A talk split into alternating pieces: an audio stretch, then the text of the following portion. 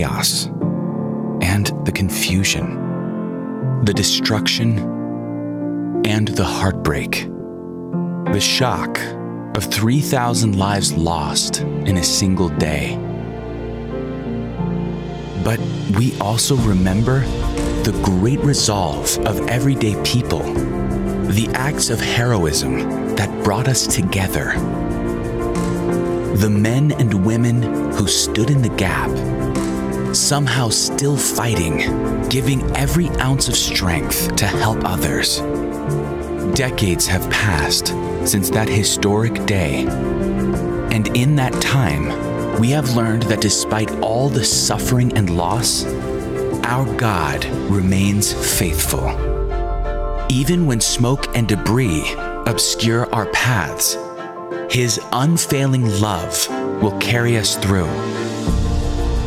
As we remember those who were lost, let us honor their memory with our lives, giving our own strength to help the hurting, making sacrifices for those around us and sharing the faith which brings eternal hope and peace.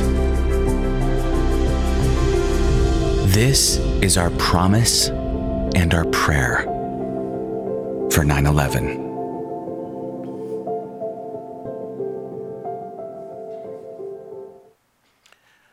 Twenty-one years ago, many of you will remember that event that shook the very fiber of our nation when a terrorist attack struck on our own soil.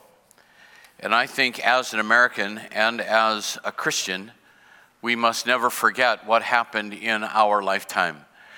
Um, evil does evil things. But in the midst of the suffering and the pain and the evil that happened on that day, we saw the best of America come to the front when people rose up to sacrifice and to serve hour after hour to rescue. And this morning, I don't want in any way to trivialize what happened on that day or to spiritualize it, but I do think it captures the response of believers in times of tragedy. That believers will rise up to take the day, the moment. I believe that, and to make a difference. My concern is that there is another terrorist attack that is happening on the spiritual realm that we are largely um, unresponsive to, and that is the loss, deconstruction, backsliding, apostasy that's happening in our own world, in our own country. And my prayer is that we will have the same passion and concern over what's happening in the spiritual realm that we had on that day, on 9 11, which happened in the natural realm. There will always be people who fall away from the faith. And it's our job, as Tim so beautifully sang last Sunday, it's our responsibility to rescue the perishing and to care for the dying. So, the question that I want to ask this morning as we move through this series is what are we doing to accomplish that task? It's one thing to reach those who have never heard, and we absolutely need to do that. We need to reach those that are unchurched, that are not being touched by the church, but there are those that are de-churched, that have deconstructed their faith. That during this month, when we say, come back to church in September, we need to look around at those that are missing and reach out to them. And someone asked me this week, what are we, what are we doing about people that have drifted away? What is our responsibility? And I'm going to suggest to you that the responsibility is simply this if you see someone or know of someone, I should say, if you know of someone who was once here and no longer is, God's given you that awareness for you to respond to that need. Oh, thank you for both of you in that overwhelming roar of support. When you see a need, respond to it. So I'm wondering if the church, though, isn't sometimes guilty of creating an atmosphere that makes it easy for people to walk away from their faith. It's easy to look at people who walk away and blame them, but I think there comes a time where the church has to say, Are we at all contributing to the problem? Is there something we should do differently? Is there something we're overlooking? And one of the issues that I, that I really want us to kind of wrestle with this morning is the issue of how we deal with doubt. How do we respond to people who are doubting? How do we deal with our own doubts? And has the church become a place where everyone has to have it all figured out? Or is it a place where people can come and struggle without being condemned?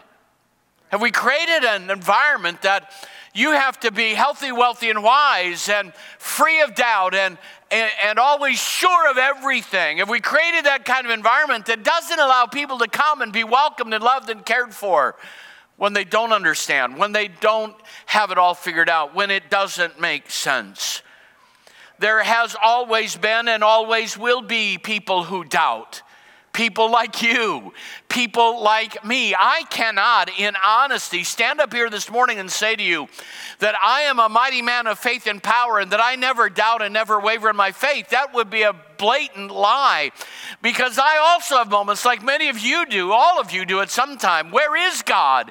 What is He doing? What does faith really mean? Is God even hearing my prayer?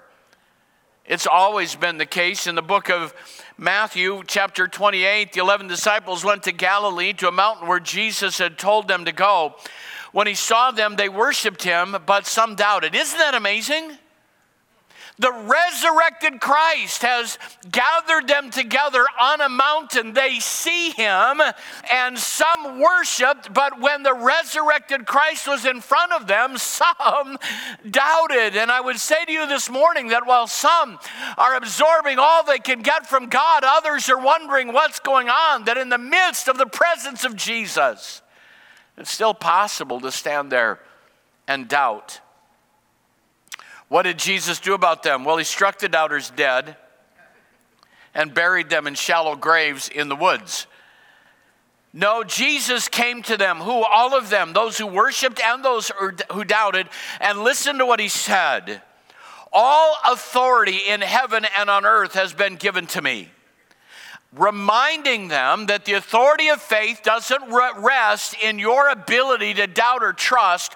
All authority rests in the person of Jesus Christ. And when you believe that, your responsibility is to get busy about the work of the kingdom. If you believe that all authority has been given to Jesus Christ, then go and make disciples of all nations, baptizing them in the name of the Father and of the Son and the Holy Spirit, teaching them to obey everything I've commanded you. And surely I'm with you always to the very end of the age, that He will be there when you trust that He has authority and you engage in the work of the kingdom, He will be with you to the end of the journey. Doubt scares many of us. We've made believe and not doubt into a mantra rather than understanding it in a relational context. How often do we respond to ourselves or to others and just say, believe and don't doubt, believe and don't doubt, believe and don't doubt? And we've created this mantra that doubt is like COVID. to be avoided at all costs. It's contagious. Wear your gospel mask and get your vaccination and distance from people lest you be infected by someone else's doubt. We push it away. We don't want to be touched by it. We want to ignore that it exists at all. I um, told this story before, but when I grew, there was a period of time that we were all in church together, and I would hear pastors preach about the blasphemy, about blasphemy against the Holy Spirit is the only unpardonable sin. And that terrified me that I would do that and then I go straight to hell, that nothing else would matter. See, I had more confidence in the blasphemy of the Holy Spirit than I had in the saving grace of Jesus. I didn't understand how it worked. And I asked my mother, What is blasphemy of the Holy Spirit? What does that mean? And she's trying to simplify it for me. Maybe she didn't understand, but unfortunately, she said, blasphemy of the Holy Spirit is when you say, I hate the Holy Spirit. Oh, that was not helpful every night after that, when I went to bed, I would hear that thought. I would almost see it coming. How many know what I'm saying? And I, I would hear those words, um, I hate, and I would say, stop, stop, stop. And so to cope with that, I know you're going to think that I need therapy, and I probably do, but to cope with that, I would imagine a little man, a bricklayer inside my head and he would start building a brick wall of protection. And I didn't count sheep, I was counting bricks. And I'd count those bricks as he's putting them up. And that thought would come, and I'd say, Get the wall up, get the wall up. And I would fall asleep before the wall was completed or before I'd blaspheme the Holy Spirit. That, that's, I'm telling you the truth. I'm not exaggerating that at all. I was terrified. So then one night, the bricklayer was slow. And the thought got in before he built the wall. And I heard in my head, I hate the Holy Spirit. That was the best thing that could ever have happened to me.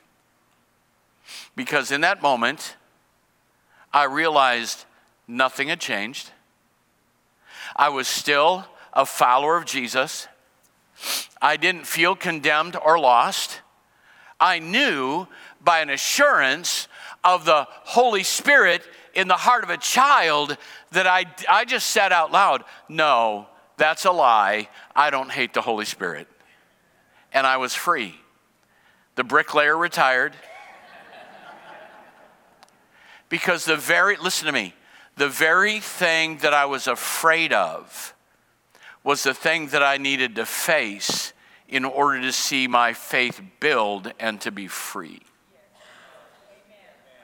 This has got to be a place where it's okay to express your doubts and not be condemned and respond to it in a biblical manner.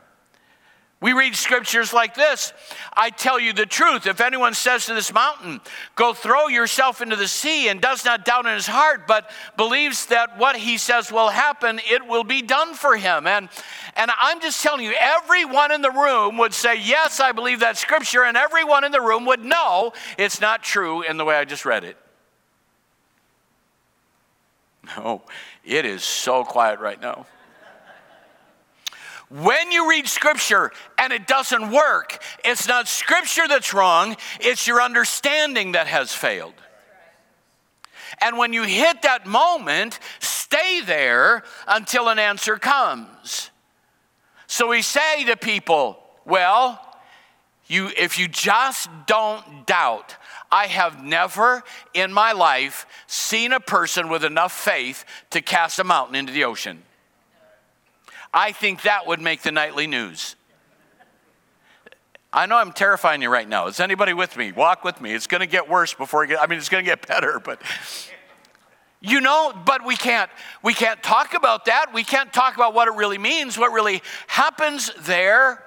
What about divine healing? Yes, God wants to heal everyone. And when it doesn't happen, we blame the sick person and say, well, somebody didn't have enough faith. No, maybe it's because we don't understand divine healing in a biblical context and what God is trying to accomplish, and be willing to say, sometimes I don't understand and sometimes I have doubt, but I'm going to keep walking in the fellowship of believers till I find the answers that will sustain me.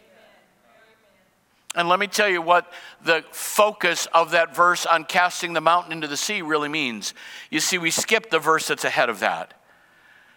We read that verse because we want to be mountain casters, and we skip what it says immediately in front of that. Have faith in God.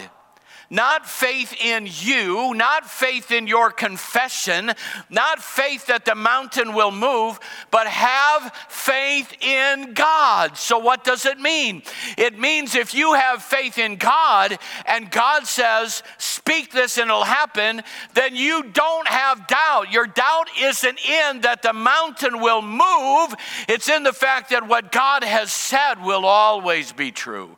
And you want to know why no mountains have been cast? Cast in the sea? Because God hasn't told anyone to do it, and it becomes an unnecessary display rather than a redemptive act in the world that we live in. Have faith in God, not in your miracle, not in your petition, not in your confession, but have faith in God. Oh, I'm going to get cast out of the Pentecostal faith before this is over. We tend to give answers that make us feel better and silence the questioners. Press in, hold on, pray harder, shout louder. And we tend to view it as a disease, so people who doubt feel pushed to the outside in a place that should provide answers and care and love. Where we say we're journeying on this journey together. I received an email after last Sunday's message that said, I had some tough questions that Assembly of God leaders couldn't answer. And, I, and then went on to say, It bothers me when people tell me they just believe something. It's not okay with, to, I'm not okay with blind faith. That led me around in circles for years. Well, um, since it's someone who used to come here and um, had tough questions Assembly of God leaders couldn't answer, I don't think it's a big jump to see me being challenged in that statement. But I will tell you that there are answers, and there are leaders who have answers, and there are places you can go, but we shouldn't have to sit in a place of fear of asking the question and being judged as less than a believer when we're struggling with some issue of truth. This ought to be a safe place that we can hold one another up. Strengthen the feeble knees, lift up the hands that hang down. How many are hearing what I'm saying and understand what I'm talking about today? It's not something to be feared, it's something to respond to. The book that I read on letters to my friend who left the faith said this deconstruction or backsliding, we would have called it. Deconstruction stories often start like this. The author grew up in an American evangelical church where sometime during childhood they began asking deep spiritual questions of their mentors, pastors, and parents. In turn, they received naive, roundabout answers, ended up with appeal to faith. Later, they got to know a skeptic who posed the same questions, unable to formulate a response. The author began to question the very idea of God. Now they express gratitude that they no longer live in ignorance. When we don't address and walk alongside and love and relationally connect with people who doubt, we are, we are in a sense, enforcing their turning to skeptics rather than being able to walk with us because no one wants to be told, stop doubting, just believe.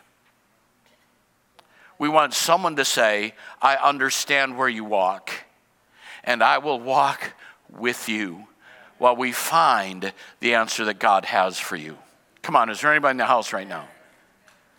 The atmosphere in Christendom has to change to embrace those who doubt and walk alongside. Let me tell you this as a, as a statement of fact. Any question that has ever been asked by a doubter about Christian faith has been responded to in an insightful and reasonable way by a believer somewhere. Are you hearing what I'm saying? Any question that has ever been asked by a skeptic or a doubter about Christian faith has a reasonable, intelligent response written by a believer somewhere if we'll take the work and do the work to be able to find it. I believe that pat questions are just as wrong as pat answers. And you have skeptics out there asking these pat questions, and those questions are just as wrong as people who are simply offering pat answers. Let's build a relational context to go on the journey. So, how do we deal with those who are genuinely doubting? How do we deal with those who are struggling with doubt? How do we make this a safe place? How do you deal with your doubts? How do I deal with mine? What should be our response to that? That if we're going to reach those who have walked away, maybe part of the reason is because this hasn't been a safe place to have a discussion. I'm not saying that's always the case, but I'm thinking sometimes it might be. Well, I'm going to suggest you this morning that the first way to deal with doubt, boy, I wish I was done right now. It's really the temperature has dropped. I see icicles on the.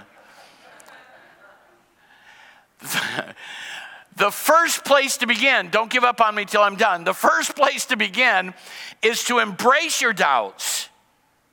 Pretense is not the same as faith. Denying doubt only weakens your faith, ignoring it doesn't make it go away. Embracing your doubt is simply admitting that you have them. Ignoring them, hiding from them, pretending they aren't there. And I told this story recently, but I'm going to tell you again. I also had anxiety about a nice knife I had in a sheath that had a, a, a blade that I was afraid in the night I was going to stab myself to death. And so to, uh, I had a long closet, so every night before bed, when I wasn't worried about being blaspheming God, I was worried I was going to stab myself to death. So I'd grab that knife and I'd close my eyes and I'd throw it in the closet because I believed when I went looking for it to kill myself, I'd wake up and then I wouldn't do that. Isn't that a pathetic way to live? I finally got through that. I threw all my knives away. No, I didn't either. I didn't either. But that's what we do with our faith and doubt issues. We think if we ignore them, they'll just go away and we'll be healthier if we don't deal with those. And I'm suggesting to you that the healthiest place you'll be is to simply embrace when you doubt. I had a friend that talked to me at the gym and he said it like he was confessing some terrible sin. We were sitting there between games and he said, You know, I just got to tell you, I'm not sure I believe in the Trinity. And I said, Then you're going straight to hell, pal. it should be okay to say that and not be judged as an unbeliever. Come on, is there anyone in the house? Can't we just say, all right? And what did I say to him? I said, I'm a man of faith and power, and I've never doubted that in my life. I said to him, I, I, I don't understand it either. I've never found an explanation that works for me. And we can talk about that and explore that together and maybe come to a greater understanding of the truth. But I've never met anyone that could put the infinite God defined in Scripture as a Trinity into finite words that works. Because the reality is, you have to come to a place you understand that the finite cannot en- encompass the infinite. It's only the infinite that can encompass the finite. And when you can fully put God in your box, you've made him less than he is. And so there are times where we'll have to say, I don't get it, I don't understand let's walk in this journey together and not just say, just believe it, but let's find a way to believe it. Let's find out what the truth is. I've talked about in the past the Mount of Transfiguration. And they're up on there worshiping, and they want to build three tabernacles one for Moses, one for Elijah, one for Jesus. And they come down from the mountaintop and they find a boy in the valley, a dad in the valley with his son that's demon possessed. And the disciples have been praying for that boy and they can't cast the devil out. And they come to Jesus. And I've, I've just suggested, it burns in my heart that if your experience with Jesus on the mountaintop doesn't set people free in the valley, you didn't have anything real on the mountaintop. They came down from the presence of God and Jesus set that boy free. But I want you to listen to what the Father said. They had been praying for that boy. He tried everything to help that boy, tried everything that he could. And the father says, If you can do anything, have compassion on us and help us. And Jesus said to him, If you can believe, all things are possible to him who believes. Immediately, the father of the child cried out and said with tears, Lord, I believe, help my unbelief. Yes, yes, Jesus, there are some things I believe, but I don't know how to get over here that I can believe this. And Jesus begins to pour into him. Jesus, listen to this, did not refuse to heal the boy because of the father's unbelief. He heard the confession of the father who said, I believe, but I, I have some unbelief. He heard that. And in order to put him in a place where he wouldn't doubt again, Jesus responds, The boy is set free because the faith of the father needed to be in the power of the Son of God. And when he saw that, Jesus moved him from a place of unbelief to a place of believing. When you admit your doubt where you struggle, He will not condemn you and leave you alone and tell you there's no hope for you. He will respond and give you exactly what you need. Jesus does not rebuke him, but leads him forward. I preached a message not, some time, not so long ago where I said it's okay not to be okay, but it's not okay to stay not okay.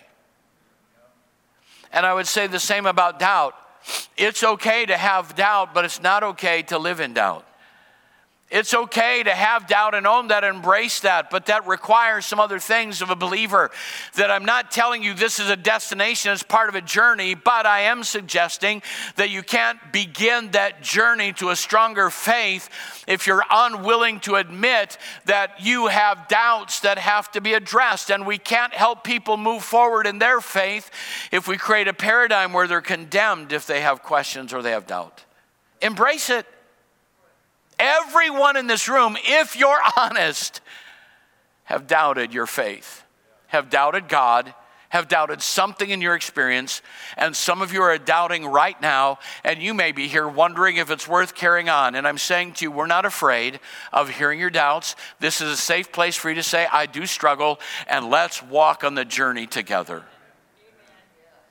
Let's do this together. You start by embracing your doubts not being afraid of them, admitting where you truly are. Jesus said he can't help people who are healthy. The great physician did not come to heal the healthy, he came to heal the sick. And you have to admit that in order to receive his help. So then, what do you do? Once you embrace it, the next step, I believe, is to engage your doubts.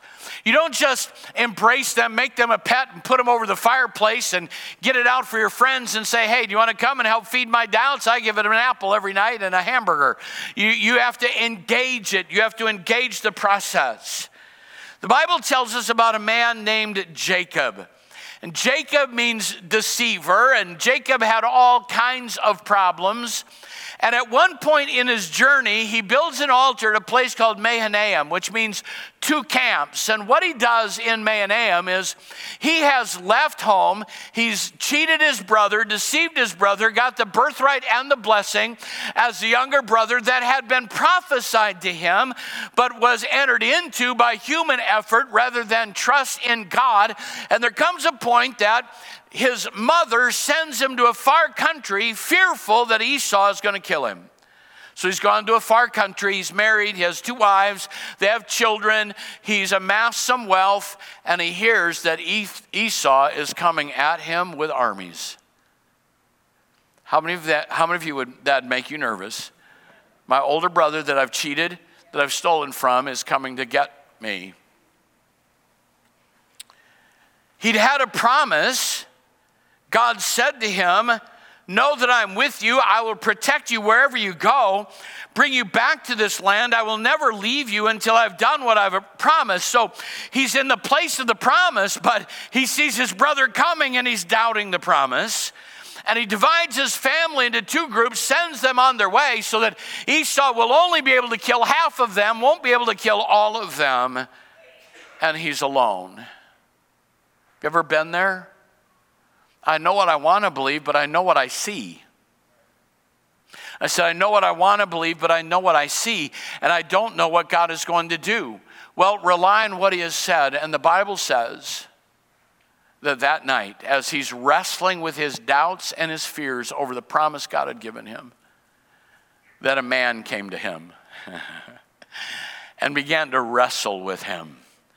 Now, I firmly believe that what happens in that chapter is not an angel, not an angelic being, but is rather what is called a Christophany, a pre incarnate Christ, appearance of Christ in the Old Testament, that the Son of God appears to him and they begin to wrestle. And when the man saw that he could not prevail, what does that mean?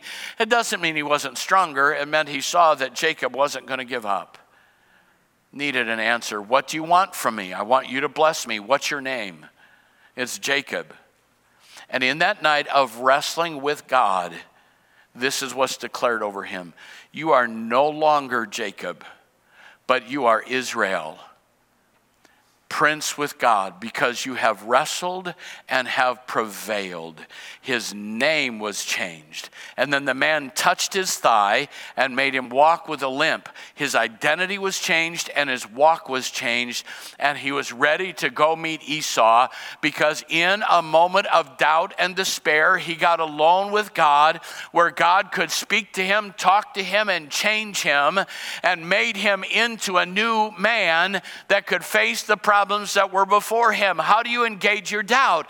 You don't do it by human reasoning, you don't do it by rationalization, you don't talk to other unbelievers. Get alone with God. He said, Come now, let us reason together, says the Lord. There's a way to get alone with God and stay there and wrestle with Him until the answer comes. I um, I'm just going to tell you, there have been times in my life that I've been really ticked off with God. I had a, an elderly lady say to me once, Well, I've never been angry at God. That may be true because I don't think she's ever angry at anybody. Um, but I can't say that. And I've said some things to God that were kind of harsh. And you know what? He didn't kill me. What he did is he started to wrestle with me. Come on, are you hearing me? He started to wrestle with me. God, I need an answer. And I wasn't literally rolling around on the floor, but I'm telling you, inside I was desperate. God, I need to see something. I need to understand something. I can't keep doing this. This doesn't make sense. I don't even know if I believe. And as we're wrestling together, all I can tell you is as I began to pour out my pain and frustration and sorrow, that He began to pour in not judgment and condemnation and the hot coals of hell. He began to pour in the oil of the balm of Gilead God, He replaced sorrow with joy, and all of a sudden something begins to change as my eyes are opened and I begin to see things I hadn't seen before. I'm telling you that if you'll take time with your doubts to engage them and say, Yes, I'm mad. Yes, I don't understand. I don't even know what I believe right now, that He will show up and a man will wrestle with you in those moments. And when He is done, you'll have a new name and a new walk, and you'll have victory over your doubts because you've engaged them and wrestled in relationship with God until you received an answer. Engage them. Engage them. Doubting Thomas. That's just mean. He makes one mistake that all of us have made, and we call him the doubter. He said to the disciples, except I see the prints of the nails in his hands and feet, I will not believe. And Jesus appears. You see, he missed the first meeting. He missed the first meeting. He denies that God did anything at that meeting because he wasn't there. Do you see how arrogant that is? It's not really God unless I'm there. oh, that's a whole nother message. And Jesus appears and says, Thomas, you are an evil pagan. You can't believe. After all that I've done and been through, you don't believe. Get out of the room and don't come back. Do you know what he did? That is not at all. What did he do? Thomas, come here. I heard what you said.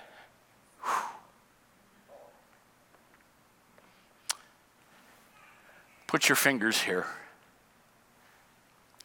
Put your finger here. Put your hand in my side. Be not faithless, but believing. He's saying to Thomas, I will give you whatever you need in order to believe if you will just come to me if you will come to me. And I'm telling you, in your place of doubt, in your place of fear, in your place of despair, He has everything you need in order to believe. If you will come to Him, He'll put your finger in His hand, He'll put your hand in His side and say, You don't have to doubt. I'll give you what you need. And then he says, Watch, because he's not done. He's going to move him. He says, Thomas, have you believed because you've seen? Blessed are those who have not seen and yet have believed. There's a new place for you to walk. Right now, I've let you see, I've let you touch, but there's a place now to walk where you don't have to see in order to believe.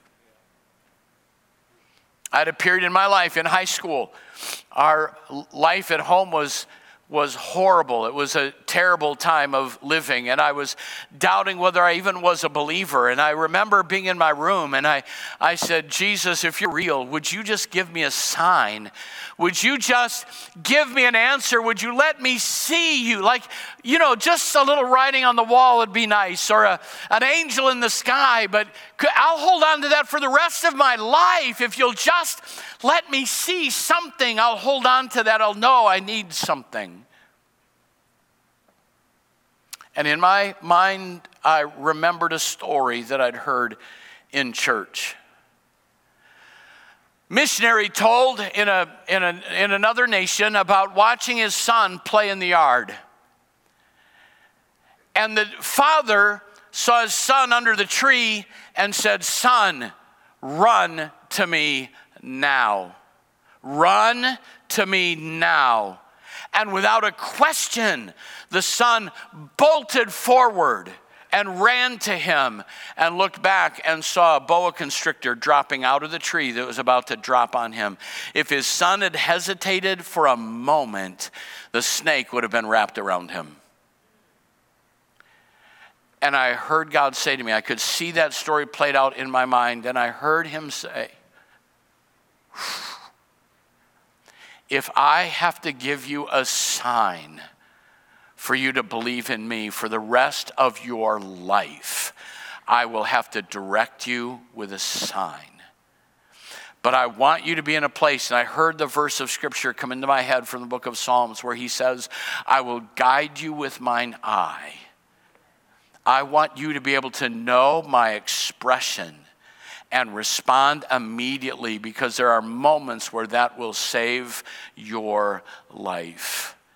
I'm telling you that He wants to move us from a place where we need to have a sign to a place that we trust Him because now we've walked through some things in relationship with Him. How did that work out for Thomas? Did he change from that moment on? Well, I don't know exactly, and I've read histories of how the apostles all died, and they are just that histories, apocryphal stories. We don't have any way to verify them. But Christian tradition tells us and it seems to be fairly reliable that after the resurrection that Thomas began to preach the gospel and this one that said except I see I will not believe took the gospel as far east as India. And in the nation of India he was having such an influence in leading Hindus and Buddhists to Christ that the government wanted to stop him because of the unrest it was creating and sent four soldiers out to find him. And when they did, they ran him through with a spear and, and left him to die. I think he was a different Thomas than he was in that room. Come on, are you with me? Don't tell me that you can't move on. If you'll engage your doubts, he will engage with you and lead you to a place of strength. I read an article from the Gospel Coalition that I want to go through really quickly seven ways to deal with doubt. And a couple of comments I want to make. They're not on the slides. If you want those, I can send them to you or you can write really fast. Number one, have mercy on those who doubt. We need to have room for that. Number two, realize that doubt is often the birth pangs of deepened faith. Doubt is often the birth pangs of a deepened faith. Goes on to say that is why our most significant doubt often comes, listen to this, our most significant doubt often comes during our 20s and 30s. But this is not a bad thing. We all need to consider that the truths we espouse might be wrong in order to embrace our faith more deeply. Such doubt often results in a stronger faith. And I've said it this way that truth that is not wrestled with is rarely assimilated. Understand that it is a process. Number three, be ready to live with the mystery.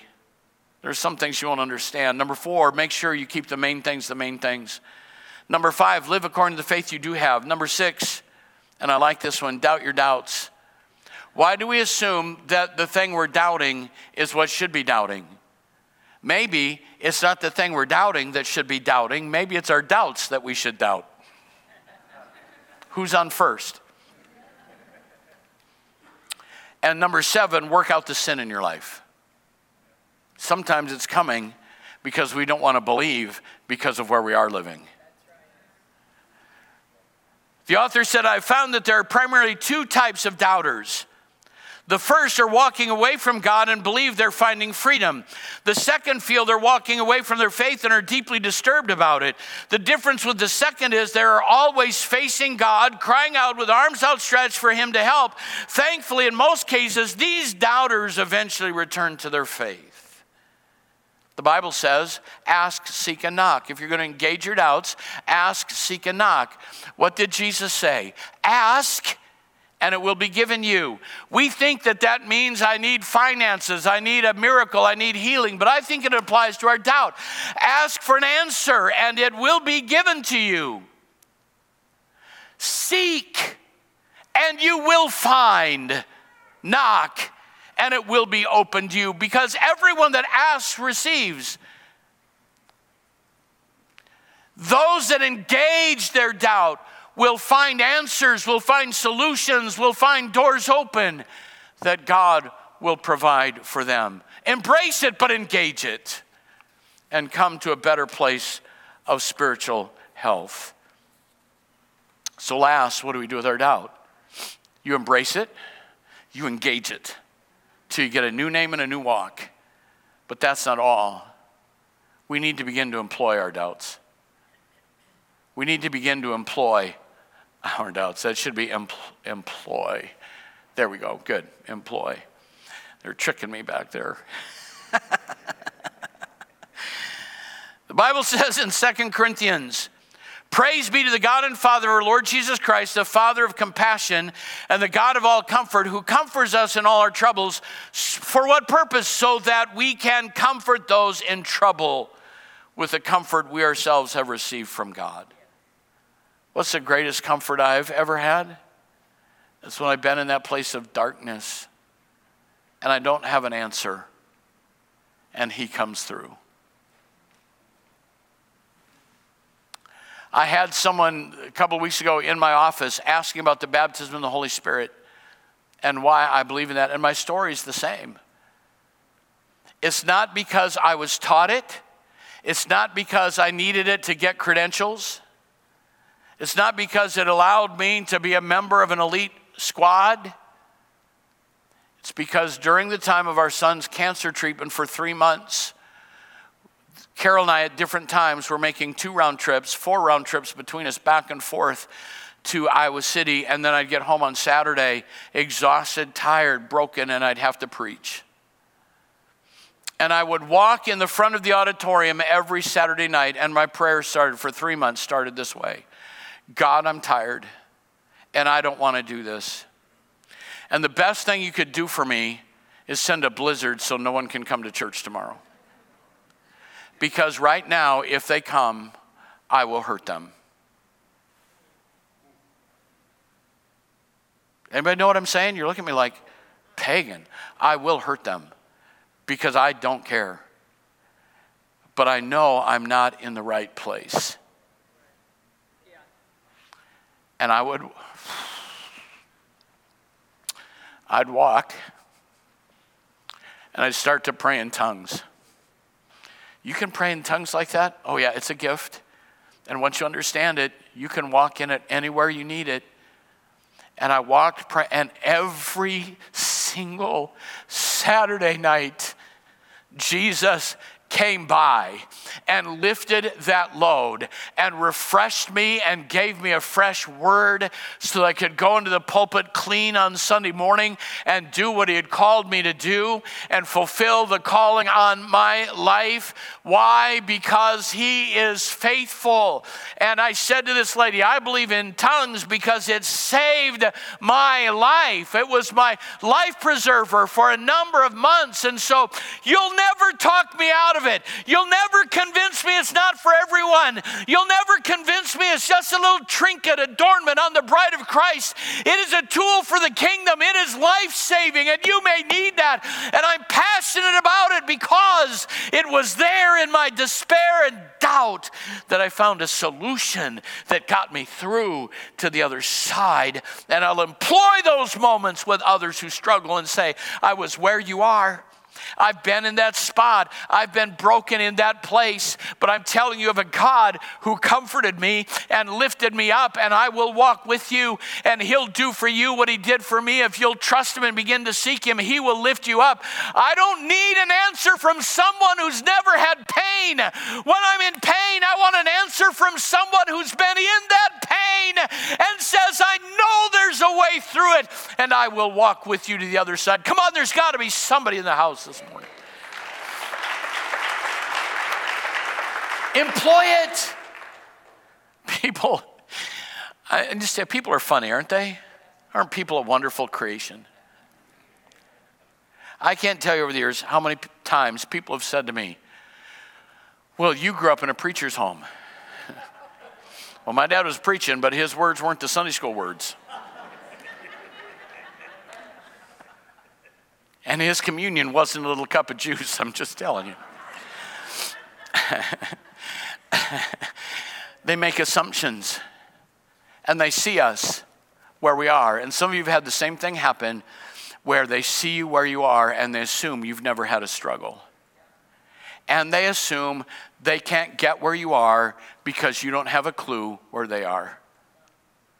No, no, embrace your doubts, engage your doubts, and then sit with them and say, Here's who I was. Here's who I was. Here's the road I walked. And someone asked me why, people ask why I'm still dealing with these physical issues. Why hasn't God healed me? And I don't know the answer to that, but I will tell you that there are certain people that will be able to relate to others because they trusted God in the fire rather than to be lifted out of the fire. Are you hearing me right now? You can make it. You don't have to be free of your doubts. You don't have to be rich. You don't have to be completely whole. You don't have to have everything fixed before you can say, I've met him and I trust him and he's worth walking with. I want to hear from somebody that's been comforted, someone that's been in that place of pain, someone that's been in that place of struggle. Use those for the building of the lives of others. It's an amazing story. The disciples are gathered in a closed room for fear of the Jews, and Jesus appears to them. When you pick on Thomas, you got to read all of it. They're in fear. Jesus appears. I'm telling you what, if you weren't afraid then and somebody appears in the middle of the room, you're going to be afraid now. And they were afraid until he did what? he did for all of them what he did for Peter, or what he did for Thomas. We pick on Thomas, but they all needed that. He showed them his hands, he showed them his feet, and they were overjoyed. Sometimes people want to meet somebody who's not afraid to show their scars. I've been there too, and I will walk with you. Share your victories. Jesus' scars weren't from doubt, but from spiritual battle. But it became the bridge for them from fear to joy. Employ your doubts, put them to work. That's what will make them not return. Embrace them, engage them, and then employ them. And we will change the lives of people around us. Faith deconstructs when doubt prevails. Pastor Nathan, if you'll come. We don't help people when we pretend that we never have doubts. So I would ask you do you know of someone that needs to come back? Be a safe place for them and help them find the answers they need. They are out there. But they'll never find the answers they need if it isn't safe to ask the questions and if nobody has any scars. If nobody has any scars. Are you in a place of doubt?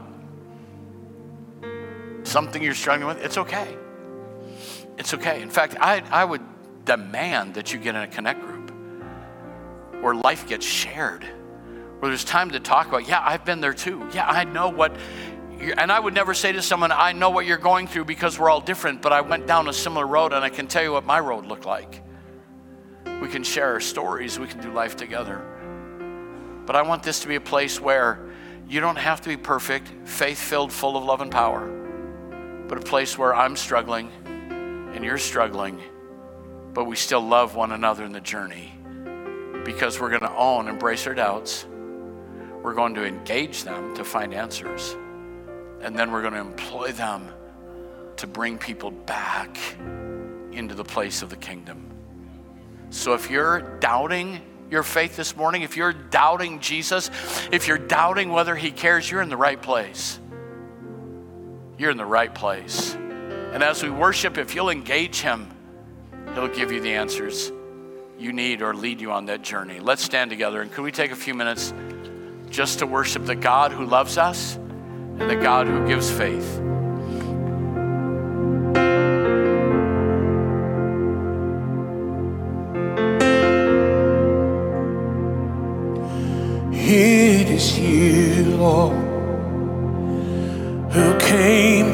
Save the heart and soul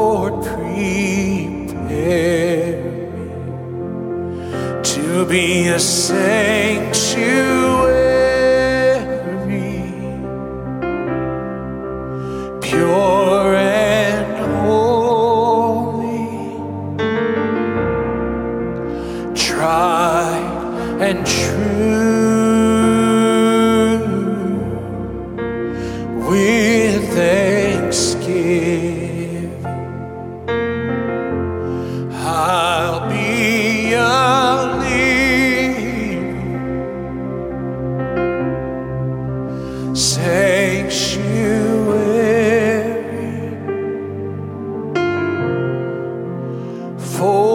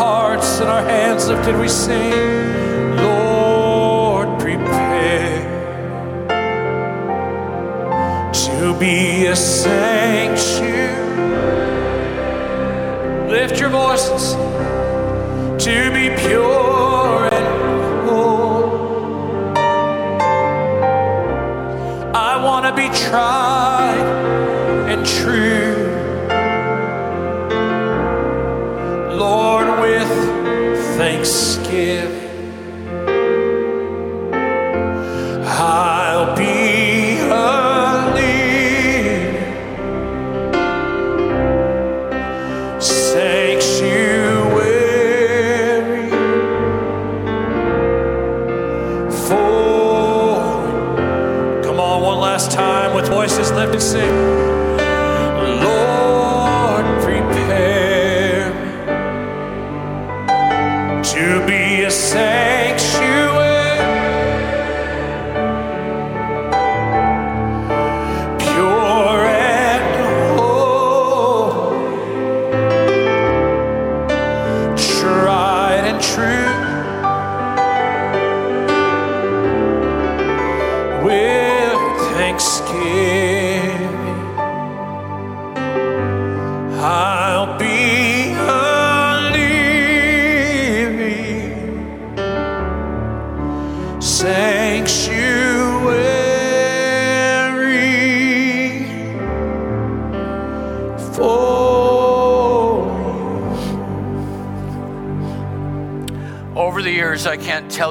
Times I've heard someone say who's walked away, I couldn't keep pretending that I believed. That is such a good place to be. Stop pretending. Let's all stop pretending. I said, let's all stop pretending and let's start seeking. You will search for me and you will find me if you search for me with all of your heart. And my challenge to you is if you know of someone who's walked away, don't go browbeat them, just go walk with them. God's going to send you to walk with them and help them find answers. I believe there's a whole generation of people that need to be reached for the kingdom. Amen. If you love the Lord this morning, let me hear your hands.